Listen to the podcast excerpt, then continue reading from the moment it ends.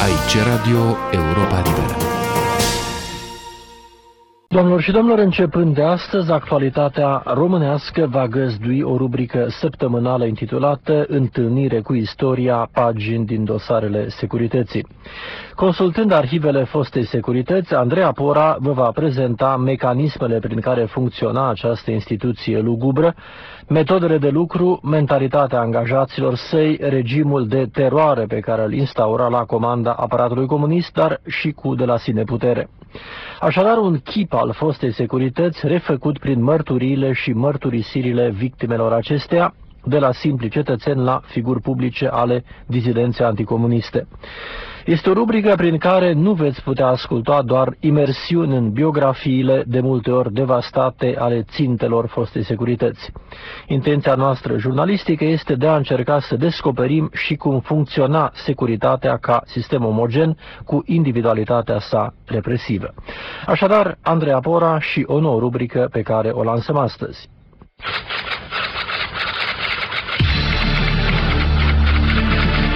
Întâlnire cu istoria.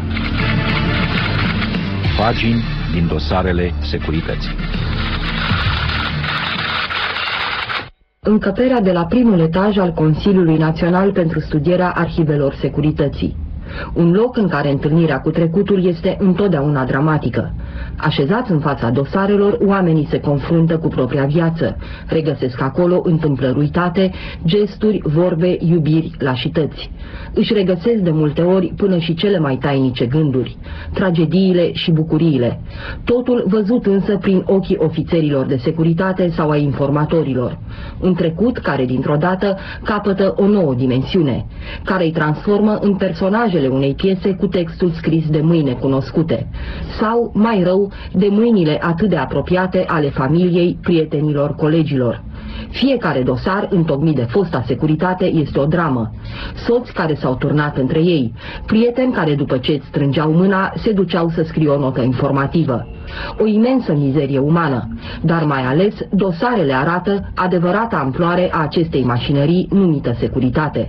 Pentru Neculai Țurcanu, al cărui tată a fost urmărit și anchetat vreme de 50 de ani, până în decembrie 1989, deși avea 77 de ani, amintirea acelor zile va rămâne mereu vie. Tata era chemat mereu la securitate în puterea nopții, când eram copii, da, noi ne speriam, plângeam și am totuși emoții. Îl chema și uneori îl băteau, toată familia noastră, toți frații noștri, noi a trebuit să ne controlăm, să aducem o viață, ca să zicem așa, duplicitară, una să gândim, alta să spunem. Tot timpul ne feream, tot timpul eram obsedați de ideea că suntem urmăriți, că oricând ne poate aresta. Dacă la o bucată de noapte te-ar pleca de acasă fiind, dacă la o bucată de noapte cineva bătea în ușă, ne gândea că poate fi ori securitatea, ori poliția să ne cheme, să ne ancheteze.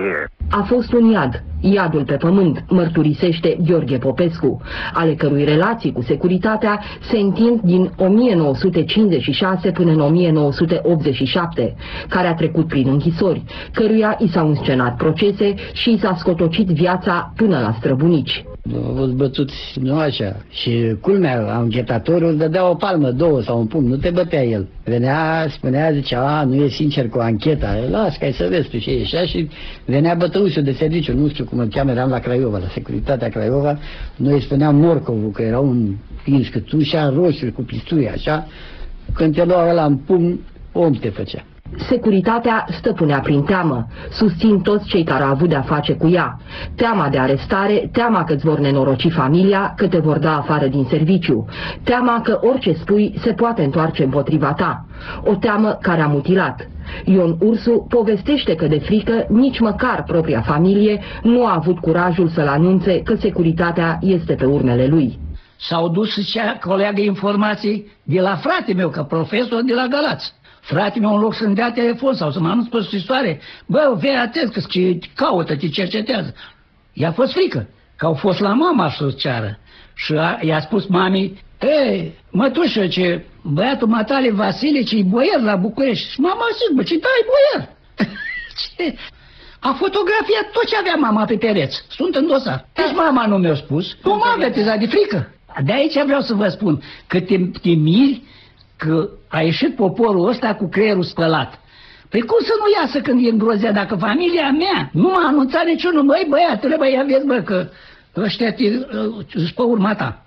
De securitate nu puteai să te ascunzi nici în gaură de șarpe. Planurile de măsuri întinse pe pagini întregi arată că metodele, minuțiozitatea scenariilor frizau paranoicul. Microfoanele, așa zisele mijloace TO, interceptatul telefoanelor și al corespondenței, filajul, imensa rețea de informatori, totul era bun pentru a demonstra că cineva este un element ostil conducerii de particii de stat.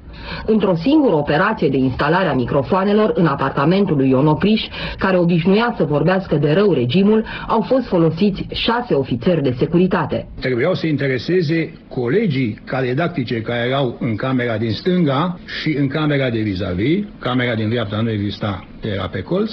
În camera de sus nu era nimeni și camera de jos iarăși nu era nimeni pentru că erau camere de oaspeți. Deci încă patru colegi, cinci colegi de fapt și colegul meu de cameră, da, trebuia să le cunoască programul în acea zi de 30 mai.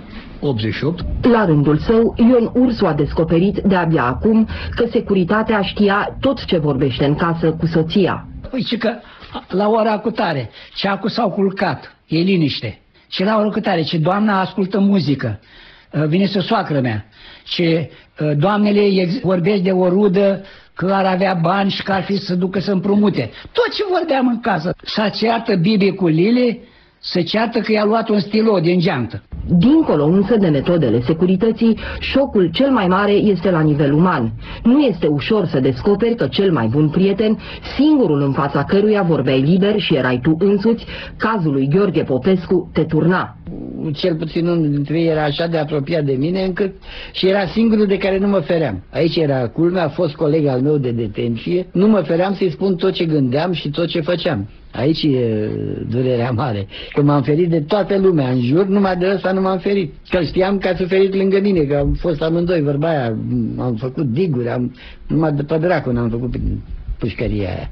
Nu este ușor să-ți dai seama că proprii tăi colegi de serviciu se aflau într-o veritabilă întrecere socialistă a notelor informative. Constantin Țăpuș. Nu mi-am închipuit niciodată că cineva care trăiește în aceleași condiții ca și mine ar putea să, să dea de cineva în primire, să informeze organele de securitate, organele așa de represive, de faptul că mă plâng de niște greutăți. Sunt încrederea, încrederea oamenilor și să știți că nici în momentele astea nu, eu nu am încredere în oameni. N-am încredere totală în oameni dacă au putut să bătălize.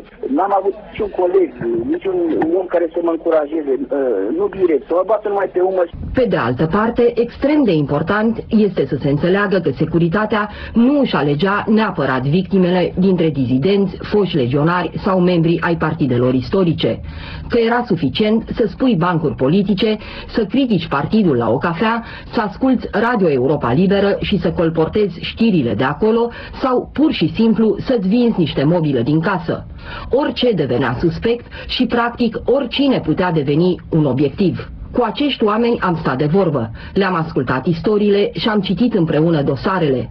Despre ei vreau să vorbim. Pentru ei, securitatea nu se împarte în bună și rea. Pentru ei, securitatea a fost și rămâne odioasă. Aici Radio Europa Liberă.